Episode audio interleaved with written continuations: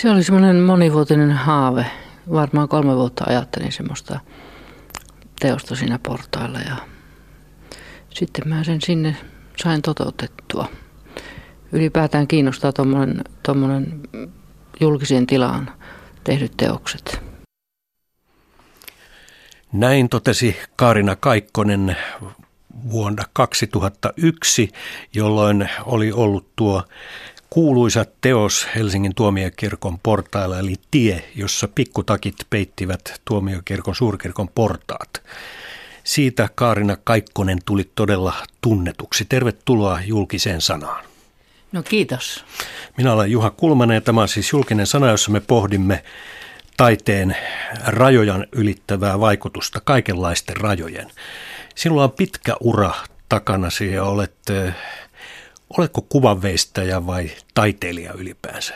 Tässä nyt sanomme kuvanveistäjä, mutta olet aloittanut maalauksilla. Olet taas palannut maalauksiin, koska Galleria Forsblomissa on juuri avautunut näyttelysi ja siellä on myös maalauksia esillä. No ehkä itse käytän äh, kuvataiteilija-sanaa, mutta hyvin paljon kolmuulotteisuus kiinnostaa ja tilallisuus, että kuvanveistäjä on myös hyvä, hyvä sana kuvaamaan, mitä mä teen. Niin. Sinun teoksesi ovat usein hyvin näyttäviä ja niin kuin tuossa ihan alussa vajaan 20 vuoden takaa sanoit, niin haluat tehdä julkiseen tilaan erityisesti teoksesi. Joo, se on kiinnostanut minua kyllä ihan alusta alkaen, että 80-luvulla kun valmistuin, niin jotenkin se gallerian seinät hiukan niin kuin ahdisti. Galleriassa käy aina niin kuin aika suppea osa ihmisistä ja minua kiinnosti ne kaikki muut ihmiset, jotka eivät gallerioihin astu ollenkaan. Ne kadun ihmiset ja äh, se rajaton tila, mikä ulkona on, että heti silloin 80-luvulla niin aloin tekemään teoksia myös ulos, että mä oon toiminut vähän sekä että, sekä gallerioissa että julkisissa tiloissa. Niin, sinun töitäsi on ollut varmaan – kymmenissä ja kymmenissä maissa. Euroopan maista lähes kaikissa ja Euroopan ulkopuolisistakin maista niin Amerikoissa ja Aasiassa ja onko Afrikassa? Afrikassa ei ole ollut muuta kuin Egyptissä. Joo, mutta joka tapauksessa olet hyvin kosmopoliitti. Iisalmelais-kumpulalainen kosmopoliitti. no, niin, just niin. Niin. No Iisalmessakin olit kuratoinut tänä kesänä näyttelyn ja miltä se kuratointi tuntui? No hauska, hauska koko, kokemus kaiken kaikkiaan, että meillä oli Iisalmissa on maailman ihanin koivukuja ja me rakennettiin sinne, meitä oli 16 kuvanveistäjää, niin koko koivukujan pituudelta veistoksia niin kuin julkiseen tilaan ja ja se yleisön antama palaute oli aivan mahtavaa ja se, miten ihmiset ihastu siihen koivukuja, jota ihmiset ei ole muuten kävelleet siellä pitkiin aikoihin, niin se meidän, meidän tota, näyttely innosti sinne. Tuli paljon turisteja ja jälkikäteen siellä on myös käynyt kiivas keskustelu, että yleisö haluaa taidetta lisää. Hmm.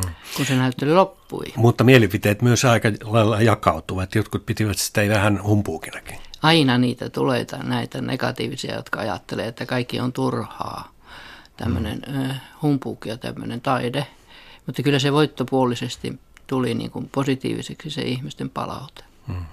Ja sitten oli tämä Mikkelin kirkonvarkauden sillan kupeessa nämä vaaleanpunaiset pinkit tuolit ja pöydät, ja, jotka oli silleen järven rinteeseen laitettu. Joo, niin siitä, siitäkin Mikkelissä aika lailla tuota, ne keskusteltiin? Kyllä, ky- kyllä keskusteltiin, että siellä on tämmöinen teos kuin Vasten auringon siltaa, joka innotuksen sai Katri Helenan biisistä. Niin se teos on, että sillä on metallia valettuna 12 tuolia ja 24 lyhtyä. Ja äh, ihmiset on ottanut sen omakseen kyllä, mikäli mä oon ymmärtänyt, että siellä paljon ihmiset käy ja kokoontuu ja sitä myös keskusteltu paljon. Hmm. Ja nyt sitten, niin kuin sanottu, tämä Galleria Forsblumin eh, suuri näyttely Helsingissä, ihan Helsingin ydinkeskustassa. Ja sieltä sitten aina ponnistelet myös tuonne maailmalle. Kuinka eh, monta itse asiassa näitä kansainvälisiä näyttelyitä sinulla on vuodessa, kymmenkunta jopa? No kyllä ne usein, usein on tuossa aina kun vuosi, loppuu ja veroilmoitusta tekee, niin laskeskelee, että montako on tullut. Että kyllä ne kymmenen eh, nurkilla joka vuosi on ollut noin 20 vuoden ajan. Että kyllä mä aika paljon on siellä ulkomailla reissannut. Matkapäiviä tulee melkoinen määrä. Kyllä niitä tulee. No Kaarina Kaikkonen, se mikä on erikoista näissä sinun töissäsi juuri se, että ne on y- aika usein yhteisöllisiä ja on paikallisia henkilöitä pystyttämässä niitä, kun niitä tehdään. Ulkotiloihin ja Kyllä. käytät tota, niin, kierrätysmateriaalien miesten pikkutakit ja paidat on ehkä tulleet kuuluisimmiksi, mutta paljon muitakin materiaaleja, niin, niin tota, miten löydät nämä avustajat? Joo, se, se on yksi ihana puoli tässä, tässä ja aina pieni riski ja jännitys on se, että kun mä yksinäni menee johonkin maahan, niin sitten, että miten se homma niin saadaan tehtyä, että mistä löytyy apulaiset ja materiaalit ja kaikki nämä, niin se on kiinnostavaa. Ja useimmiten siellä on aina joku paikallinen taho, joka on minut kutsunut sinne, niin hänen kauttansa sitten löytyy semmoinen avustajajoukko. Joukko vähän teoksen koosta riippuen, että voi olla, että niitä tarvitaan 20 tai 10 tai miten vaan, niin paikallisia ihmisiä. Usein, usein ne on vapaaehtoisia tai sitten palkattuja, tai, mutta ne on aina paikallisen kulttuurin edustajia ja se on kiinnostavaa. Mutta Miten siis, sulla on joku kontaktihenkilö, journalismissa puhutaan fiksereistä, niin, joka hoitaa näitä paikallisia sitten paikalle, niin miten se taiteen kentässä nyt sitten on? Se on? No siinä on usein joku kutsu ja mua kutsutaan aina sellaisiin paikkoihin, mihin halutaan niin kuin, että herätetään keskustelua, että saadaan julkisiin tiloihin joku, joku taideteos, joka, joka kiinnostaa ihmisiä ja josta syntyy kohua ja keskustelua, että tällaisessa maineessahan minä vähän olen, niin et, sitten kohu, eh, kohutaiteilija. Kohua halutaan vähän, että jotakin, joku jossakin ulko, ulkona niin kuin huomataan se teos ja, hmm. ja siitä syntyy keskustelua.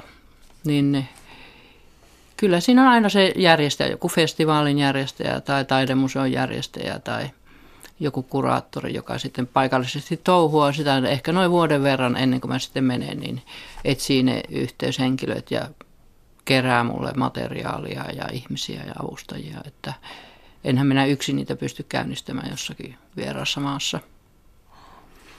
Aivan, mutta onko käynyt koskaan niin, että ei olekaan onnistunut, että ei ole löytynyt niitä avustajia vai onko aina niin, että tämä kulttuurien välinen yhteistyö tässä kuitenkin toimii? Kyllä mulla on tainnut itse asiassa yksi kerta oli niin. Useimmiten mulla on avustajia liikaakin. Että esimerkiksi Vancouverissa niin e, oli niin, että kun mä menin paikalle, niin siellä oli 90 ihmistä minulle tarjottiin jo, että ihmisiä oli ihan hirveä määrä, paljon enemmän kuin mä halusin. Ja ongelma syntyi siitä, että järjestäjä halusi, että kaikki ihmiset saisi olla mun apulaisina, että kaikille haluttiin suoda tämä mahdollisuus olla taiteilijan apulainen, niin se oli, se oli vähän ongelmallista mulle sitten. Mutta kerran oli Brysselissä sellainen tilanne, että kun järjestäjä oli, oli tota köyhä ja hänellä ei ollutkaan sitten ilmeisesti varaa palkata näitä, ne oli kaikki vapaaehtoisihmisiä ja sitten sinä sunnuntaina satoi kauheasti, kun ihmiset olisi pitänyt tulla mulle apulaiseksi ulkoteosta tekemään, niin ketään ei tullut paikalla.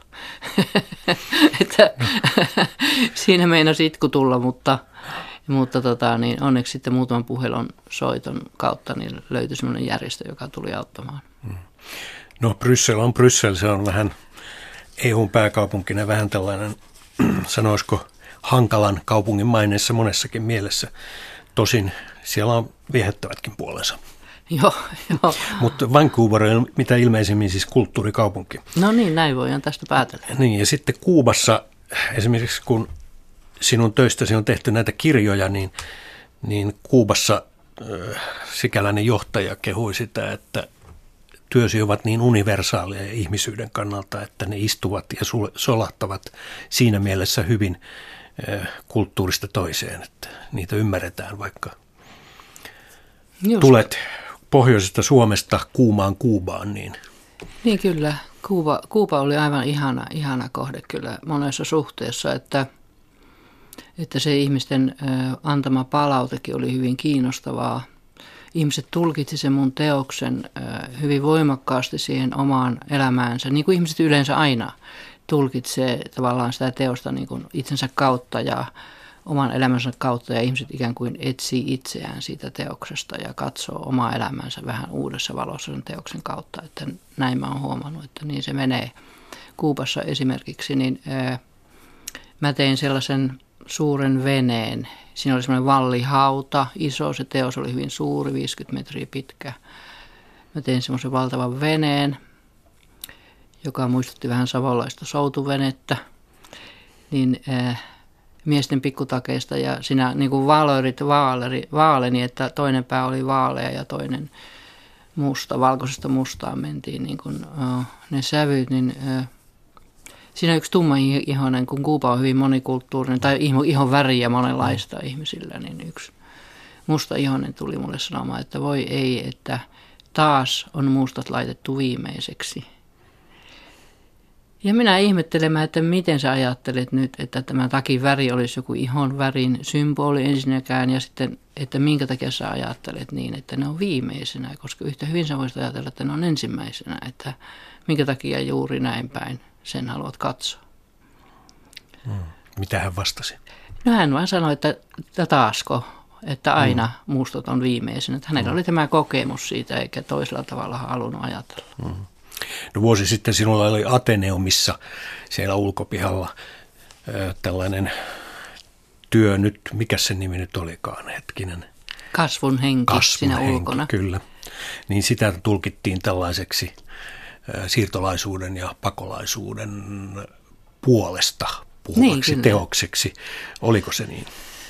No miten sen haluaa katsoa, että, että yleensä on vaarallista, jos taiteilija sanoo, että onko teos jonkun puolesta tai jotakin vastaan. Minun mielestä on, help, on tota, äh, paljon mielenkiintoisempaa se, että ihmiset itse tulkitsee sen teoksen. Että minullehan se teos oli, oli nyt lähinnä kasvun henki niminen, ikään kuin uuden kevään odotus, mutta teoksessa oli hyvin monikulttuurisia tavallaan, vaikka ne oli suomalaisia, mutta hyvin monenlaisten ihmisten paitoja. Tavallaan koko yhteiskuntahan siinä nyt on, on läsnä tavallaan siinä mun teoksessa, että siinä on kaikki kerrokset, mutta kyllä sillä ohikulkijat kommentoi, että mä otan kantaa pakolaiskysymykseen, koska se oli ajankohtaista Suomessa. Ja tänä päivänä entistä ajankohtaisempaa niin. nyt vielä. Et varmasti siitä tulee kommentteja, jos joku tulkitsee niin. Että. Ilman muuta. Hmm. Mutta kun sanoit, että haluat herättää keskustelua, niin se on myös sitten hyvä, että sitä syntyy. Se on hyvä, se on erittäin kiinnostavaa ja mm. juuri se keskustelu on tavallaan mulla sellainen kannustin, että sen keskustelun kautta ikään kuin huomaa myös sen, että taiteilijana yhteiskunnassa, että se on tarpeellista mm. no, työtä, mitä mä teen. Mm. Kaarina Kaikkonen, ei ollut lainkaan itsestään selvää, että sinusta tuli taiteilija, sinusta olisi voinut tulla vaikka fyysikko. Aha, Ko, no niin. Eikö niin? Kyllä. Koska opiskelit matematiikkaa ja fysiikkaa. Ja, tuota, ja lääketieteellistä ja lääketi, fysiikkaa, niin, että mm. mulla oli tämä lääketieteellinen tutkimus siinä niin. päämääränä. Mutta tuota, myös kuvataiteesta olit saanut sitten jo koulussa parhaat arvosanat, niin se sitten veti. Äitisikin oli jonkunlainen kuvataiteilija, vähän niin kuin itse taiteilija vai? Äiti oli itse taiteilija, että sinne pihalle hän teki betoniveistoksia ja mm. siellä linnut lenteli ja mm. seinille maalasi. Ja... Tuli mieleen tästä sun äitiskuvauksesta, että hän oli maalannut kotiin seinille niin kuin erilaisia kuvia ja kukkasesti te tyttäret piilotitte ne jossain vaiheessa, kapinavaiheessa maalilla yli. Oh, niin, se on kyllä. Se on kyllä. niin, niin, tämmöinen itse kuin Enni Iid Padasioilla, jonka luona kävin. Hän oli maalannut joka ainoa kohdan siellä mökissään niin erilaisilla kukkasilla ja kuvioilla. Se oli aika hauska. No niin. Joo, se oli kyllä suuri synti, mitä me tehtiin. Mun, kun, mutta se silloin murrosiassa, niin se tuntui, että se äiti tota, onko, mietittiin, että onko se jotenkin outo, kun se sillä tavalla maalaa, että ei kaverienkaan vanhemmat niin tehnyt, niin sitten me tehtiin sillä, että me peitettiin ne. Hmm. Oli, mutta miksi sinusta ei tullut sitten lääketieteilijä tai fyysikkoa? Niin. Miksi taide vei?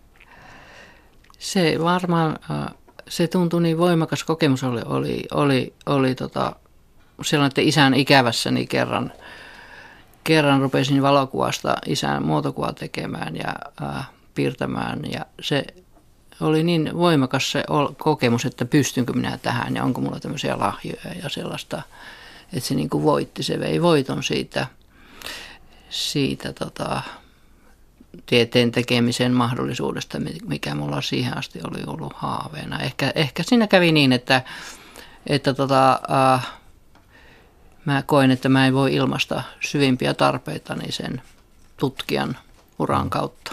Kyllä se varmaan tämä on se ja varmasti ehkä vaikutat näin enemmän ihmisten mielipiteisiin kuitenkin. Toivottavasti. Mulla, ehkä mä halusin auttaa ihmisiä jollain lailla. Myös se tutkijan ajatus oli siinä, että voisi olla hyödyllinen. Ja nythän tämä taiteen kautta on tullut tämä elämä tehtyä, mutta ehkä mä oon ollut silläkin lailla ihmisille hyödyksi tai iloksi tai voinut auttaa toisia ihmisiä, ainakin itseäni. Mm-hmm isoisänikin oli taiteilija Mikko Pernu. Äh, hän sanoi tämmöisessä elämän sisältökirjassa vuonna 1979, että taiteilija ei aina itsekään tiedä, mikä se on, joka tekee juuri siitä työstä taideteoksen. Tekijä on noudatellut jotain, mikä on hänessä itsessään, mutta josta hän ei ole täysin tietoinen. Mutta jos ihmettelyyn tyytyy, jää paljon tiedostamatta. Työ pitäisi itse elää niin perusteellisesti, että pystyisi sen pohjaa myöten analysoimaan mitä tämä herättää Kaarina Kaikkonen? Onks, oletko samaa mieltä vai vähän eri? No ehkä, Hän oli ehkä, vähän tämmöinen filosofi Niin, niin, kyllä ihan kiinnostavasti ajateltu, että monesti mulla käy sillä tavalla, että se ensimmäinen oma ajatus, niin se muuttuu tietenkin sitä työtä tehtäessä, mutta sitten kun teos on valmis, niin sen työ ikään kuin katsoo takaisin taiteilijan tai minuun ja ikään kuin on paljon sellaisia asioita, joita ei voi itse läpi käydä tavallaan, kun siinä sanottiin, että pohjaa myöden niin kuin analysoida, että siihen jää aina paljon semmoista tuntematonta, jota ei itse tiedosta, että miksi näin haluaa tehdä, se vaan tuntuu siltä, että näin pitää tehdä. Ja sitten kun työ on valmis, niin useimmiten e, mulla on semmoinen olo, että sillä työllä on mulle asiaa. Että se työ nousee vähän mun yläpuolelle jollain lailla, että – että tota, mä vähän nöyränä katson sitä ja se aina niin kuin opettaa minua, että, että sitten siitä tietää, mitä seuraavaksi pitää tehdä, että se menee vähän näin päin. Mm. Et mä en haluakaan ihan täysin analysoida sitä omaa työtäni puhkivaa, musta on, niin mä haluaisin, että katsoja. Mun mielestä teos on valmis vasta sitten, kun katsoja on sen ajatellut ja ymmärtänyt omalla tavallaan. Mm ja vastaanottanut sen osaksi omaa elämäänsä. Ja sillä tavalla joka ainoa teos, mitä, mitä tota, minä teen tai joku muukin taiteilija tekee, niin se pikkusen muuttaa maailmaa, koska se muuttaa ihmisten ajattelua. Hmm. Näin se tekee. Nyt kuunnellaan vuodelta 2000 äh, hetkinen, kymmenen Jaha. pieni pätkä kulttuuriuutisista, jossa olette kertonut vähän tästä taiteilijan arjesta. Se ei ole aina ihan ruusuista. Aha. Kuvanveistäjä Kaarina Kaikkonen työskentelee teollisuusmaisessa tilassa Atelier-säätiön taiteilijatalossa Helsingin Vallilassa. Aikaisemmin hänkin työskenteli pimeissä ja kosteissa kellariloukoissa.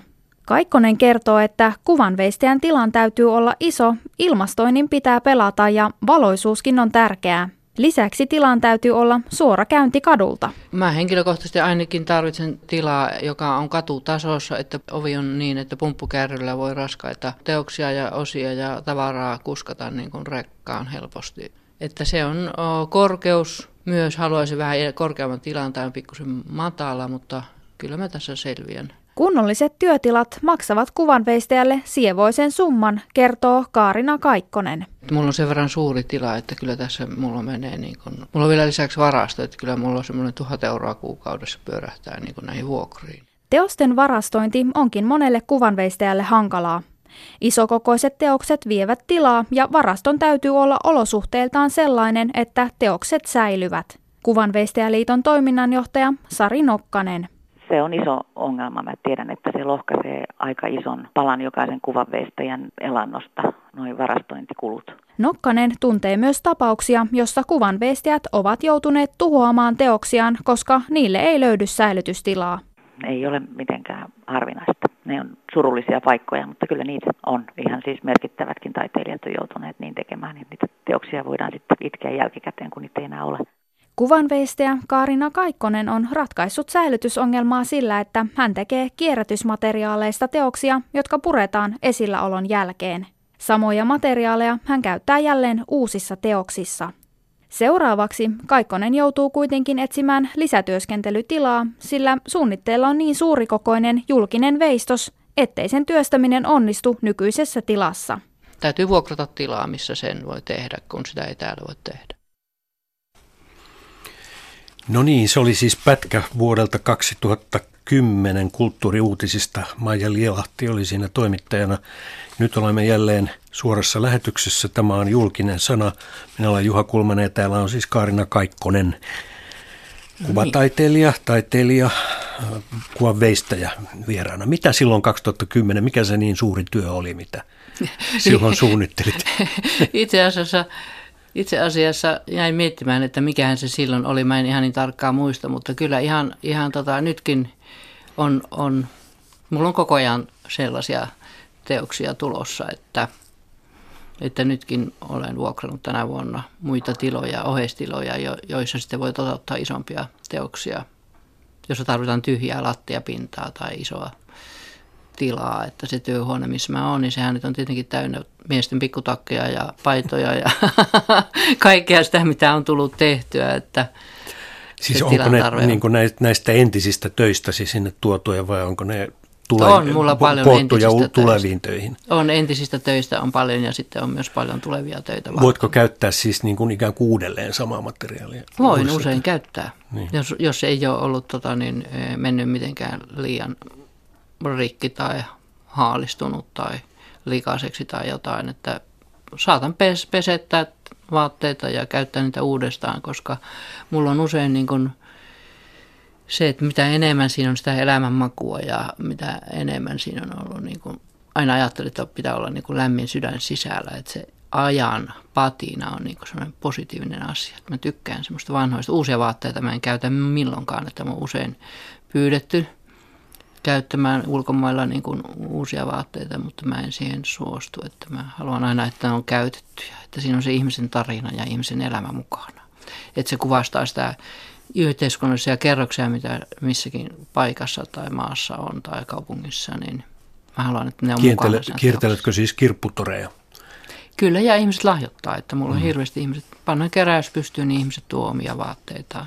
Niin joskus on tainnut tulla, kun kerroit, että Vancouverissa oli vähän liikaakin avustajia, niin taitaa tulla joskus vähän liikaa näitä materiaaliakin. Kyllä, just näin, että, että tota, esimerkiksi Dietrichsenin taidemuseossa niin e, muutama vuosi sitten niin kävi niin, että vaatteita tuli enemmän kuin mitä tarvitsin, niin sitten mulla oli, kuitenkin mä halusin, että jokainen ihminen, joka on tuonut, niin pääsisi mukaan siihen teokseen, niin sitten oli vähän ongelmia, että miten mä suunnittelin, että mä ihan kaikki saisin.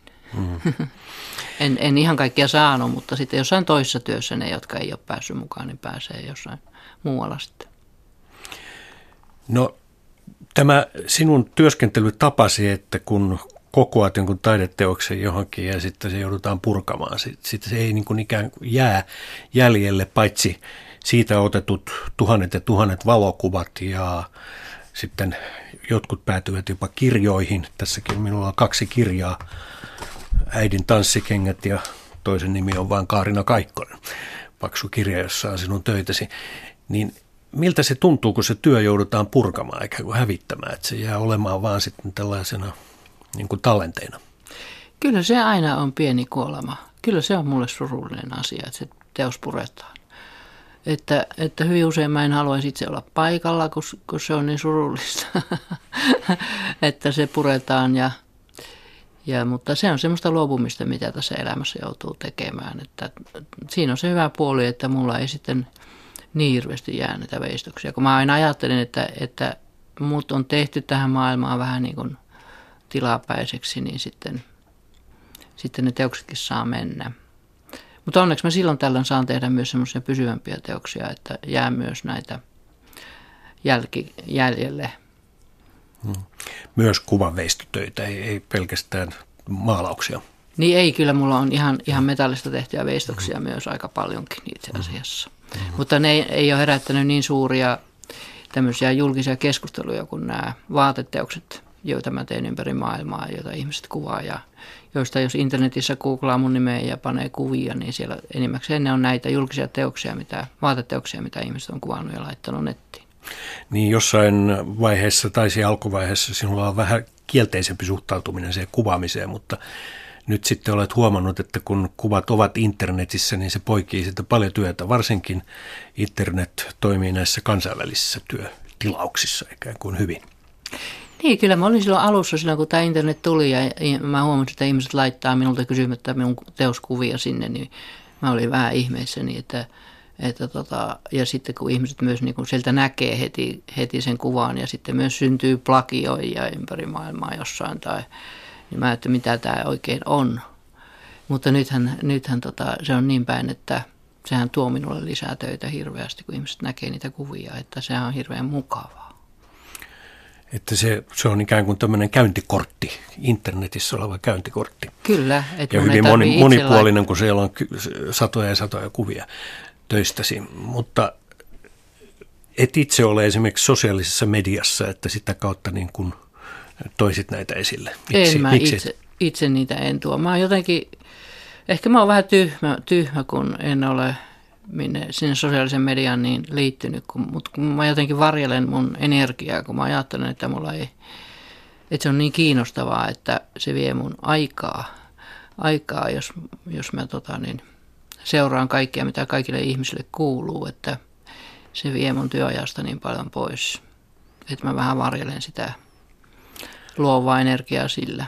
Ja nyt sinulla on totisesti sitä luovaa energiaa ollut, ja mikä näkyy siitä työmäärästä, minkä olet tehnyt viimeisten parinkymmenenkin vuoden aikana. Aa, no niin. Että tuota, varmaan ehkä sitä kannattaa varjellakin. No tuota, en tiedä, ihmiset on erilaisia ja ihmiset, kyllä siitä paljon, paljon tuota hyötyä varmasti olisi ja iloa mm. myös. Että jos...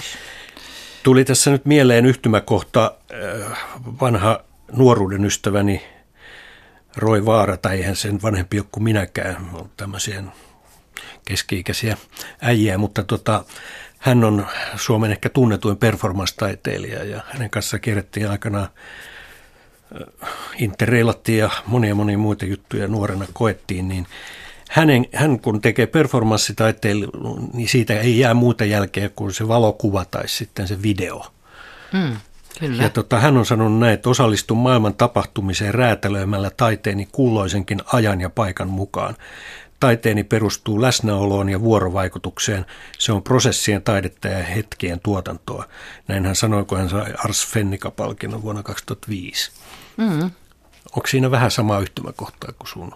Siinä on paljonkin samaa sillä tavalla, että mun teos ilmestyy jonnekin ja on siellä lyhyemmän tai pitemmän aikaa ja on vuorovaikutuksessa paikallisen kulttuurin ja paikallisen tilanteen kanssa. Ja minä myös itse, kun mä teen johonkin, niin aina mulla on lähtökohtana se tavallaan se, sen paikan historiaa ja tapahtumat ja ihmiset ja myös sitten arkkitehtuuri ja visuaaliset, hirveän monet asiat. Ja sitten se, että miltä minusta tuntuu siinä hetkessä ja paikassa, että mikä minä olen. Että tavallaan, mä, tavallaan ne teokset on myös mun omia kuvia siinä hetkessä ja paikassa, että se on semmoinen ihme dialogi, mistä se teos syntyy.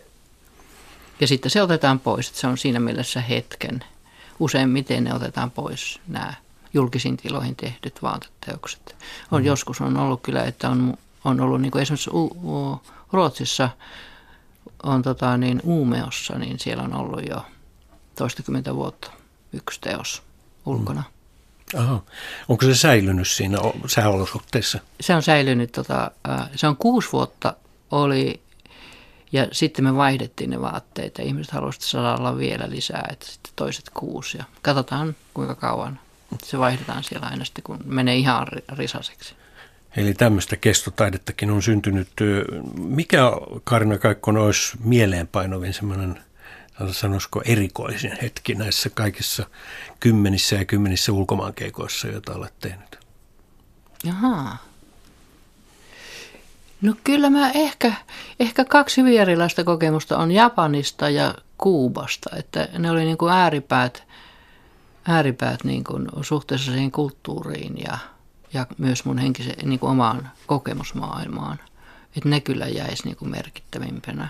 No Kuubasta sä kerroitkin, miten Japan, Japanissa?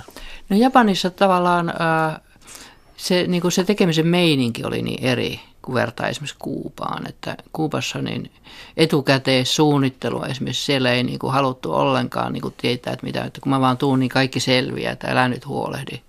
Että kyllä se siitä, että tehdään sitten kun tehdään. Ja ei kannata stressata. Ei kannata, manjaana, mm. mietitään. Mm. Mutta sitten Japanissa taas vuotta aikaisemmin piti ruuvien lukumäärät ja koot ja kaikki olla hyvin tarkasti tiedossa, että se on niin ihan yltiöpäisen tarkkaa se etukäissuunnittelu ja kaikki hommat piti olla hyvin hanskassa, että, että kyllä se järjestelmällisyys ja myös se pidättyvyys, pidät, ihmiset on hyvin niin kuin toisenlaisia Kuupassa kuin Japanissa. Monella mm. tavalla nämä kaksi oli eri ääripäitä ja Kuupa taas sillä tavalla, että se poiki mulle hirveän paljon, paljon tota jatkotilauksia. Ja minne, minne päin?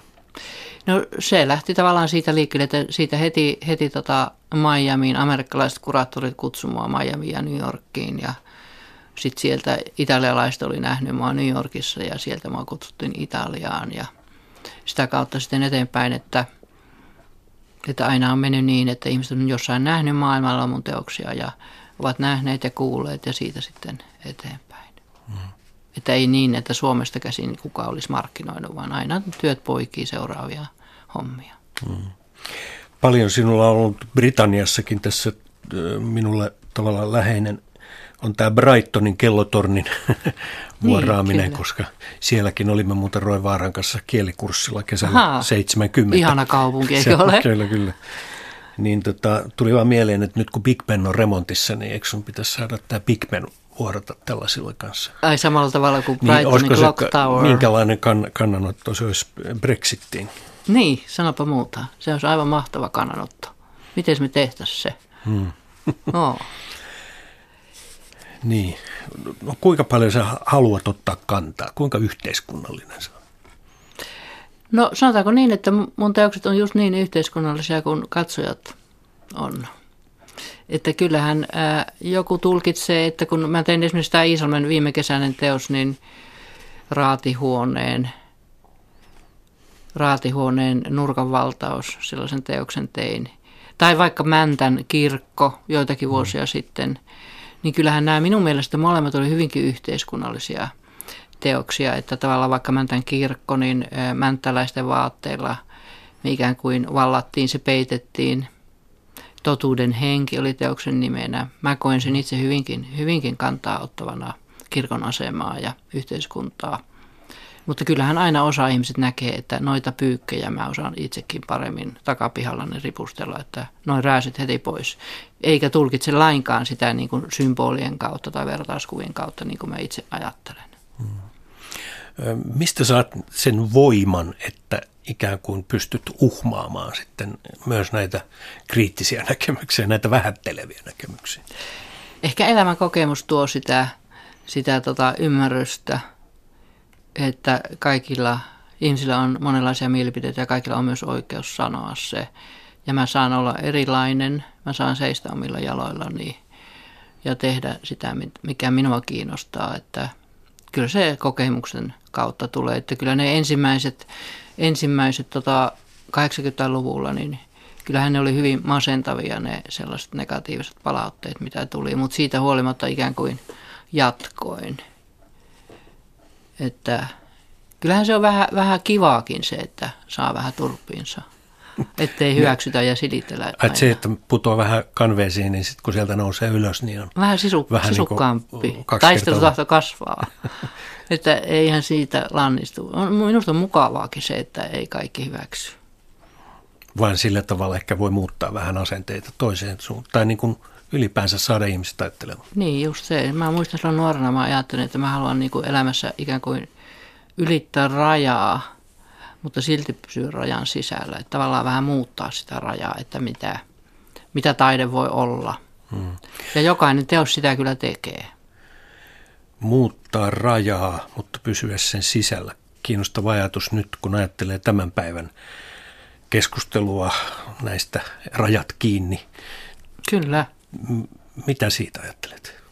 Että rajat kiinni. No kuvataiteilija on sillä tavalla ihanassa asemassa, että taide ylittää rajat ja kielimuurit kuvataide. Että mehän ei tarvita näitä tulkkeja eikä tulleja, että, että tota, siinä Se on niin kuin musiikki. Se on vähän niin kuin musiikki kyllä, monitulkintainen ja, ja ei tarvita sitä kielen rajoitetta. Että se, se on kyllä aika vapaa. Että vaikka valtioiden rajat mitä olisi, niin juuri tämän internetin kautta, niin se on niin kuin kaikkien yhteistä omaisuutta. Mm. Mutta jos rajoja aletaan nyt asettaa, niin kyllä se varmasti vaikuttaa näihinkin, että miten voi sitten materiaaleja kuljetella ja se va- mi- mistä muuta. saat työtä. Että et, et varmaan niin, taida olla ihan sen muuta. puolesta, että rajat kiinni, ei, vaikka, ei, ei, ei. vaikka pysyisitkin, niin kuin mä ymmärsin se, että rajojen sisällä se tarkoittaa myös omien juurien ja oman kulttuurin niin kuin arvostamista, mm, totta. mutta sen viemistä niin kuin maailmalle. Kyllä, Kyllä, ei, ei tietenkään, jos on hyvin ah, ah, niin rajat kiinni, niin eihän se, sehän supistaa ihmisiä, mutta tarkoitin vain sitä, että kuvataide silti lentää rajojen yli. Kyllä. Silloin siivet. Mutta että kyllähän äh, tietenkin kaikki nämä, mitä taideteoksia näyttelyissä näkee ja muualla, niin, äh, ja matkustaminen, niin kyllähän se on kurjaa, jos se rajoitetaan. Oletko huomannut nyt, kun olet näin kauan tehnyt tätä juuri matkustamisessa, niin oliko se 9-11 2001 sellainen vedenjakaja? Sen ainakin huomannut itse, että sen, sitä ennen oli jollakin lailla mukavampi matkustaa. Nyt on niin paljon kaikenlaisia rajoituksia. Että... Varsinkin tuonne USAan mennessä, niin, niin sinnehän se vaikuttaa. Oletko nyt Trumplandia ehtinyt käydä? Enpä ole käynyt itse asiassa. En ole käynyt. Joo, mm. että Onko... Buffalon lentokentällä mulla on teos, mutta se taisi olla, että se tehtiin jo ennen sitä. Onko tulossa? Amerikkaan mulla on kutsu tonne eh, minne sotaan, mutta saa nyt nähdä, milloin se toteutuu. Mutta muihin maihin kyllä tässä Euroopassa. Kuinka paljon kutsuja sinulla on nyt ja kuinka monta on työn alla? No Ruotsiin ja Ranskaan ja Saksaan ja Brysselin uudestaan ja Venäjälle. Minne päin Venäjä? Siellä on semmoinen Perm-niminen kaupunki. Tiedän, niin se on iso kaupunki, miljoona kaupunki. Se on miljoona kaupunki, että mä kävin siellä jo, niin sinne ensi keväänä sitten. Mm-hmm. Sekin on varmaan kiinnostavaa. Se on tosi kiinnostavaa. Sinne on tulossa iso teos julkiseen tilaan ja ju, juuri nimenomaan sillä tavalla, että halutaan niin kuin vapauttaa sitä keskustelua taiteen kentällä, niin mä tulen sinne sitten. Miten Kaarina Kaikkonen koet tällä hetkellä taiteen julkisuuden? Voiko sitä sanoa, että miten taiteesta puhutaan? Oletko siihen tyytyväinen? No jaa, no jos puhutaan vaikka Helsingin Sanomista, niin tällä hetkellä en ole oikein tyytyväinen, että kuvataiteesta puhutaan aika vähän niin kuin kotimaisesta kuvataiteesta, että mitä mä nyt on seurannut, niin hyvin paljon on, on niin kuin ne, ei näistä kotimaisista näyttelyistä paljon kirjoitella eikä mitä galleriassa tapahtuu, että on muuttunut jotenkin semmoisia, että isompia näyt- näyttelyitä kritisoidaan, mitä ulkomailla on, niitä kirjoitellaan, mutta ei näin, näin. On vähentynyt se suomalaisesta kuvataiteesta kirjoittaminen, joka on tietenkin taiteilijan kannalta huolestuttavaa. Hmm.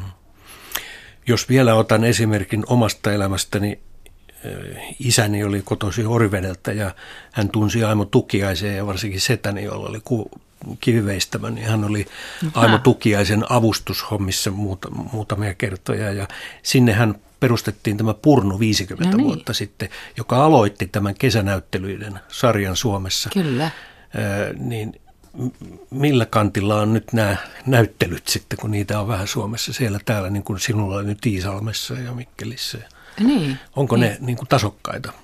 Purnu on säilyttänyt kuitenkin pintansa. Purnu on säilyttänyt, mutta ehkä vähän menettänyt siitä, mitä se oli silloin tukiaisen aikana. Mä mm. muistan, kun mäkin menin sinne, niin jonotin sinne oikein, että ihmisiä oli aivan valtava määrä. Mm.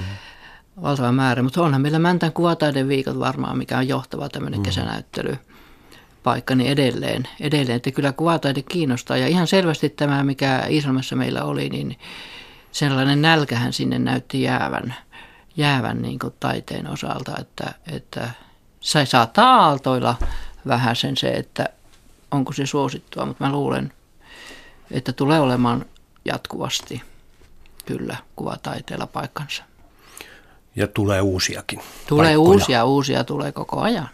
Pikkusen se vaihtelee, että vanhat saattaa menettää ainakin tilapäisesti suosiota. Se riippuu mm. vähän minkälaisia kuraattoreita. Kyllä, minusta Purnu on still going strong, mutta... Purnu on koko ajan, mm, koko ajan ollut. Mutta ehkä sanotaan, että se... Se, se on ainoa enää. Niin, nimenomaan, että tullut niin paljon vaihtoehtoja. On tullut niin paljon vaihtoehtoja. Niitä tulee ja menee Mutta vähän niin kuin festivaaleja muutenkin kesällä. Joo. No nyt Helsingissä on juhlaviikot meneillään, niin mikä on niissä mielestäsi kuvataiteen rooli? Onko se riittävä? Voisi olla paljon suurempi.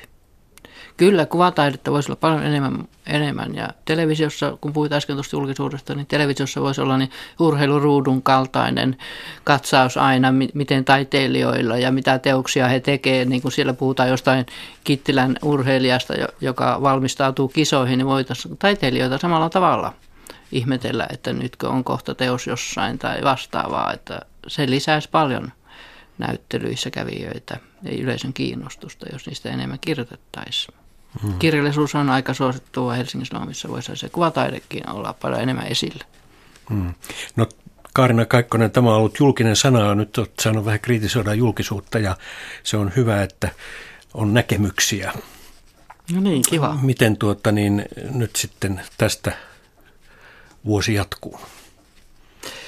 Minulla no vuosi jatkuu tietenkin näiden uusien ö, projektien myötä, että mulla on monenlaisia näyttelyitä ulkomailla, mutta myös on tämmöisiä suomalaisia, on myös tekemässä muutamia julk, uusiin kerrostaloihin julkisivua, julkisivuihin taideteoksia, että liikun tavallaan monella alueella ja monessa niin kuin kiinnostavassa projektissa mä oon mukana, että ihan kiireinen vuosi on edessä. Olisin ollut yllättynyt, jos olisit sanonut jotain muuta. Joo, sitä on tottunut työtä tekemään, niin ei sitä voi jotenkaan olla.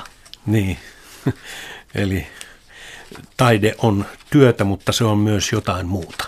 Niin, se on, se on sekä, että se on elämyksiä, se on itselle uusia oivalluksia ja se on myös antamista toisille ihmisille, että se on hirveän iso asia on siinä, että kokee, että joku ihminen saa jotain siitä teoksesta, jonka tekee että se ihmisten antama palaute on se kannustava elementti, että minkä takia haluaa tehdä lisää.